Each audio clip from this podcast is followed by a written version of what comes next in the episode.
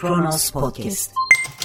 Kötüye giden ekonominin rotayı tekrar batıya çevireceği içeride ve dışarıda yazılıp çizilirken geleceğimizi Avrupa Birliği ile tasavvur ediyoruz diyen Cumhurbaşkanı'nın haftalar sonra aynı adresten yaptırımlar söz konusu olduğunda bizi fazla da ırgalamaz ifadesini kullanabildiği ülke Türkiye. 10 Aralık 2020 Perşembe tarihli yorum seçkisiyle Kronos Podcast yayınından merhaba. Avrupa'da asgari ücretle çalışan en büyük nüfus dilimine sahip olan ülke bu konuyu daha da önemsemeli elbette. Yeni yaşamla başlıyoruz. Özge Yurttaş, ücretin asgarisi, verginin azamisi diyor. Uzasa işi karıştıracağız. En azından kapattım böyle. Geçen yıl Ağustos ayında kamu işçilerini kapsayan toplu sözleşme görüşmelerinde düşük zam oranına razı olan Türk İş Başkanı Ergün Atalay'a ait bu sözler. Mikrofonun açık olduğunu fark etmeden hükümet temsilcisi Bakan Zehra Zümrüt Selçuk'la konuşuyordu. İşte Aralık ayı boyunca sürecek asgari ücret görüşmelerinde milyonlarca emekçiyi bu anlayış temsil edecek. Bu görüşmelerde işveren ve devlet ittifakı kendileri için en uygun zam oranını önerip kabul ediyor ve elbette bu zam açlık ve yoksulluk sınırının çok altında oluyor. Asgari ücretlinin yıldan yıla yaşadığı kayıpları Disk-Ar Aralık ayı başında açıkladığı raporda çarpıcı verilerle ortaya koydu. Disk-Ar'ın raporuna göre Türkiye, Sırbistan, Bulgaristan ve Arnavutluk'tan sonra asgari ücretin en düşük olduğu dördüncü ülke. Oysa sadece 10 yıl önce en düşük ülkeler sıralamasında 13. sıradaymış. Sadece sıralama sorunu değil mesele. Örneğin Cumhuriyet altını fiyatlarına göre 2003 yılında asgari ücretin yıllık tutarıyla 25 altın alınıyorken 2020'de yıllık net asgari ücretle sadece 10 Cumhuriyet altını alınabiliyor. Döviz kuru üzerinden yapılan bir kıyaslamada da erime rahatlıkla anlaşılıyor. Diskar raporuna göre 2016'da asgari ücret 430 dolarken şu anda 300 doların altında. Holding sahiplerinin vergi borçlarına yönelik gösterilen kolaylığı emekçilerden esirgeyenler, emekçilerden hep fedakarlık bekleyenler elbette asgari ücret görüşmelerinin yapıldığı masada işverenlerle işbirliği yapacak. Muhtemelen şimdiden belli olan bu zam bizim kabulümüz değil. Tıpkı asgari ücretle geçinen milyonların açlık sınırının altında bir ücrete mahkum edilmesi gibi uzun çalışma saatleri ve ağır çalışma koşullarının yerleşik hale geldiği, ücret düzeylerinin giderek düştüğü bu koşullarda asgari ücret masasında kurulan bu acı ittifakı bozacak tek güç emekçilerin birliği ve kararlı mücadelesi olabilir. Özge Yurttaş imzalı satırlarda yeni yaşamdan bir güne geçiyoruz. Serkan Öngel de verginin adaletinden söz ediyor. Gelir İdaresi Başkanlığı 2019 faaliyet raporuna göre asgari ücretliden toplamda 19 milyar, diğer ücretlilerden toplamda 84 milyar lira kaynaktan vergi kesintisi yapılmıştır. Toplamda ücretliler için kesinti tutarı 100 milyar liranın üzerindedir. Kaynaktan yapılan kesintilerin yaklaşık üçte ikisi ücretlilerden yapılmaktadır. Bu verilere asgari geçim indirimi dahil değildir. Hatırlanacağı üzere asgari geçim indirimi ücretlilerin fiş ve fatura biriktirip vergi iadesi alma avantajlarının sona ermesinden sonra gündeme gelmiştir. Asgari geçim indirimi bu ödemelerin yerine konulan bir uygulama olduğu için zaten asgari ücretliye vergi indirimi var denilerek meşrulaştırılacak bir unsur değildir. Yapılması gereken asgari geçim indirimi değil, vergi diliminin asgari ücreti dışarıda bırakacak şekilde yeniden yapılandırılmasıdır. İşçiler reel olarak düşen vergi dilimi tarifeleri nedeniyle bir kabus yaşamaktadır. Bu kabus giderek yükselen bir hoşnutsuzluğa neden olmaktadır. 2019 yılında şirketlere çıkan kurumlar vergisi tutarı 87 milyar lirayla ücretlilerin ödediğinin gerisinde kalmıştır. Şirketler işçilerden daha az vergi ödemiştir. Şirketlerden alınan vergilerde indirimler, sermaye kesimlerine yapılan teşvikler söz konusu olduğunda bunu büyük bir sevinçle karşılayanların ayakta kalma mücadelesi veren milyonların ödediği vergiler söz konusu olduğunda bütçeyi hatırlaması şaşırtıcı değildir. Bütçe süreçleri devletin kaynaklarını kimlerden sağlayacağı, harcamalarını kimler için yapacağı ile ilgili temel ve sınıfsal belgelerdir Sonuç olarak Türkiye'de gelirler politikasının temelde dolaylı vergilerle geniş halk kitlelerinin doğrudan vergilerle ise ücretlilerin üzerinde olduğu görülmektedir. İşte bu nedenle Devrimci İşçi Sendikaları Konfederasyonu'nun asgari ücret sonrası ilk vergi dilimine uygulanacak oranın %10'a düşürülmesi talebi son derece önemlidir. Böylece asgari ücretli ve asgari ücrete yakın bir ücretle çalışan işçiler diğer taleplerinde kabul edilmesi halinde bir parça nefes alabileceklerdir. Serkan Öngel'in satırlarını aktardığımız bir günden Cumhuriyet'e geçiyoruz. Paris Saint Germain Başakşehir Şampiyonlar Ligi karşılaşmasının 14. dakikasında yaşananlarla birlikte ırkçılık yine gündemde. Gülen Gül Altınsay hepimiz ve boyuz başlığıyla aynayı kendimize tutuyor. Bravo Başakşehirli futbolculara. Irkçılığa karşı gösterdikleri tavır bir yana tüm baskılara karşı maça dönmeyip protestolarında ısrar ettikleri için. Üstelik her bir yerden, TFF'den, yayıncı kuruluşun yorumcularından işi tadında bırakın ve oyunu tamamlayın babında baskılara rağmen tavırlarını sürdürdükleri için. UEFA zaten bu konularda samimiyetsizliğini yaşanan nahoş olayları geçiştirerek illaki futbolu oynatarak çoktan gösterdi. Aslında ülkemizde ilk ırkçılığa karşı hareket Nauma'ya bir hakemin negro demesiyle Beşiktaş tribünlerinde oluşan tepkiyle başladı. Asılan hepimiz zenciyiz pankartları hala gözlerimin önünde. Bu alışılmadık bir duyarlılıktı. Ne var ki bizim futbol federasyonumuz, bizim spor medyamız ırkçılık konusunda benzer duyarlılığı gösteremediler. Her türlü ırkçı tavır ve eylem görmezden gelindi. Hatta bazıları özellikle uluslararası karşılaşmalarda milli tavır olarak övüldü. Bakınız İsviçre ile yapılan olaylı maç. Bazıları da şaka gibi algılandı.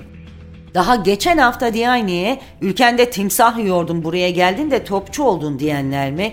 Lucescu'ya çingene diyenler mi? Diyarbakır Spor'a PKK dışarı diye tezahürat yapanları alkışlayanlar mı? Ahmet Spor'a her maçta yapılan ırkçı saldırılar mı? Daha neler neler. Tüm bunlar olurken sessiz kalanlar şimdi birer ırkçılık karşıtı olup çıktılar. Burada ırkçılıktan ne anladığınız önem kazanıyor demek ki. Bizde ırkçılık sadece siyahilere karşı Amerika'da Avrupa'da yapılan ayrımcılık olarak algılanıyor.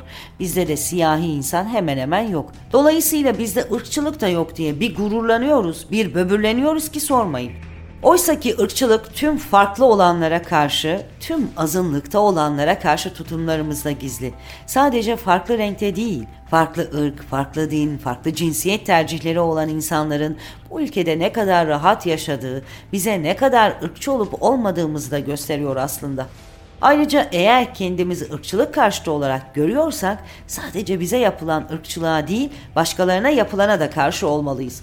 Yurt dışında Vebo'ya, Dembaba'ya karşı yapılan ırkçılığa karşı olmak onları desteklemek önemli tabii.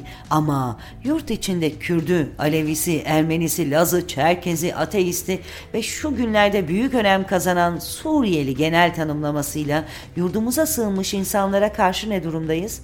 Oturup bir de ona bakmalıyız. Vebo mesela hayatta kalma derdinde bir affedersiniz Suriyeli olsaydı yine aynı tavrı gösterir miydik? Ve Festus Okey diye bir siyahi futbolcu vardı ülkemizde. Peki onu hatırlayan var mı? Cumhuriyet'ten Gülen Gül Altınsay'ın satırlarıydı. Gazete Duvar var sırada. Hukuk devletinde kanun çıkarmak, yasal çerçeve belirlemek iyi algılanabilir ama ayrıntıya inmek gerek. Mega projelere nasıl mı el konulur sorusunu soran Bahadır Özgür, buyurun bir örnek diyor. Romalı avukat, tarihçi Hatip Cornelius Tacitus'un popüler sözüdür. Devlet ne kadar yolsuzsa o kadar çok kanun yapılır. Bu cümlenin sonuna dek hakkını veren bir pratiği izliyoruz Türkiye'de. Onlarca torba yasayla değiştirilen yüzlerce kanun maddesi devasa bir rant ağının hukuki kabuğu oldu. Dolayısıyla yolsuzu, hırsızı yasanın dışında değil, içinde aramak lazım. Devlet borçlarının ilkel birikimin kaynağı haline dönüşmesini anlatırken Karl Marx, bir büyücünün değneğinin dokunması gibi der. Zahmetsizce kısır paraya üreme gücü bahşedip onu sermayeye çevirir. 191 kez değiştirilen kamu ihale kanunu da benzer rolü üstleniyor bugün. Bir illüzyonisti kıskandıracak maharetle kamu birikimini tek dokunuşta birilerinin özel servetine çeviriyor. Şu sıralar gündemde olan mega projelere el konulup konulamayacağı meselesinin esası da bu aslında. Yasal mı değil mi tartışmasından ziyade sorun halktan toplanan paranın siyaset eliyle şirketlere sermaye, sahiplerine servet yapılmasıdır. İşin bir torba kanunun içine tıkıştırılması onun bir hırsız çuvalı olduğu gerçeğini değiştirmez. Gözümüzün önünde duruyor bütün deliller çünkü devlet yazışmalarında, sözleşmelerde, hükümet kararlarında resmi geçit düzenliyorlar. Gelin neyi kastettiğimizi somut bir örnek üzerinden anlatalım şimdi. Bakın işler yasaya uydurulsa da kılıfına nasıl uymuyor. Sayıştay 2019 yılına ait Ulaştırma Bakanlığı denetiminde Sabiha Gökçen Havalimanı raylı sistem bağlantısı ihalesinde önemli usulsüzlükler tespit eder. Madde madde inceleyelim. Sözleşme 4 Mart 2015'te imzalanır. Şirket 5 Haziran 2015'te sözleşmenin 13. maddesinde yer alan ihale bedelinin %15'ine denk gelen 25 milyon 245 bin 212 avro avans talep eder. Paranın sözleşmeye uygun kullanılacağı taahhüdünü verir ve avans 19 Haziran 2015 günü hesabına yatar. Şirket avansı sözleşmeye uygun harcadığını gösteren fatura ve belgeleri 30 gün içerisinde sunmak mecburiyetindedir. 20 Temmuz 2015'te ilk bildirimi yapar ancak idare belgelerin uygun olmadığı gerekçesiyle yeniden sunum ister. Uygun olmayan konular şirketin parayı taahhüt ettiği işlere kullanıp kullanmadığını göstermemesi ve faturaların hak ediş para birimi olan avro cinsinde olmamasıdır.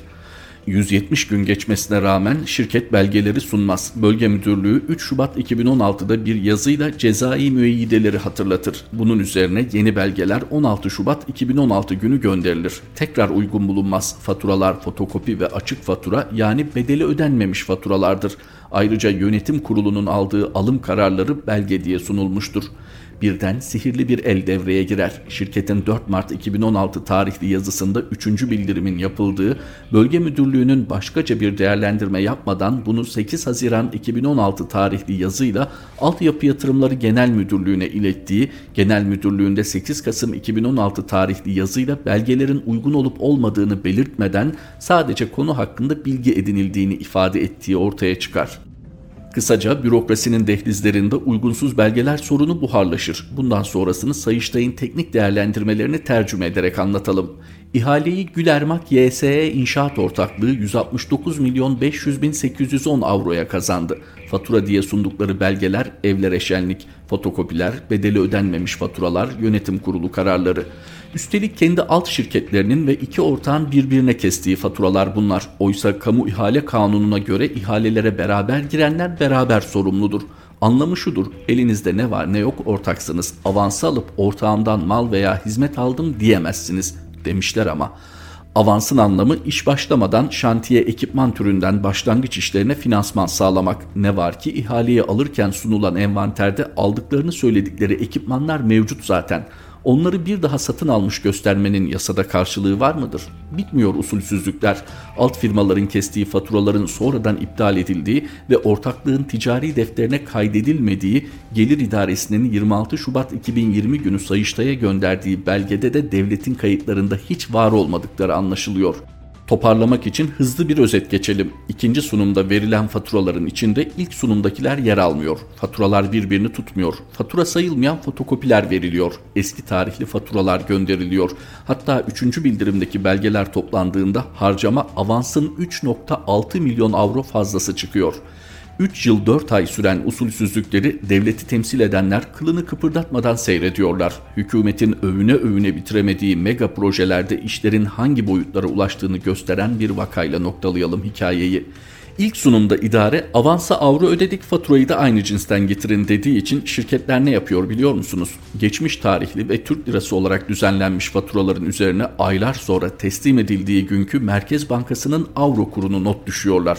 O kadar titizler ki piyasanın kapanma saatini bekliyorlar fakat mesai saatinin bittiğini unutuyorlar. Ya ışık hızına sahipler ya da şu işi bir bakkal dükkanı sahibi, oto tamircisi veya kooperatife borçlanan bir çiftçi yapsaydı başına neler gelirdi?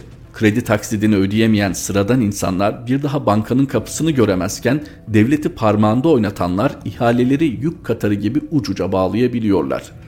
Bir şeylere el mi koymak istiyorsunuz? Hakka Sığındık romanında İspanyol gribi günlerinde bile servetine servet katmayı becerenleri anlatan Hüseyin Rahmi Gürpınar açık adresi veriyor işte.'' Zorbaların içinde kulaç attıkları yağmur deryasından hanelerine bir nehir akmaya başladı. Paşadan himmet, damattan gayret öyle bir işe koyuldular ki milyonlar önlerinde takla atıyordu. Bahadır Özgür imzalı satırları aktardığımız gazete Duvar bu birlikteliğimizdeki son durağımızdı. Gülden Gül Batıbay Şahin. Ve Mehmet Şahin yeni yorum seçkimizde Kronos Podcast yayınında tekrar buluşmak üzere. Hoşçakalın.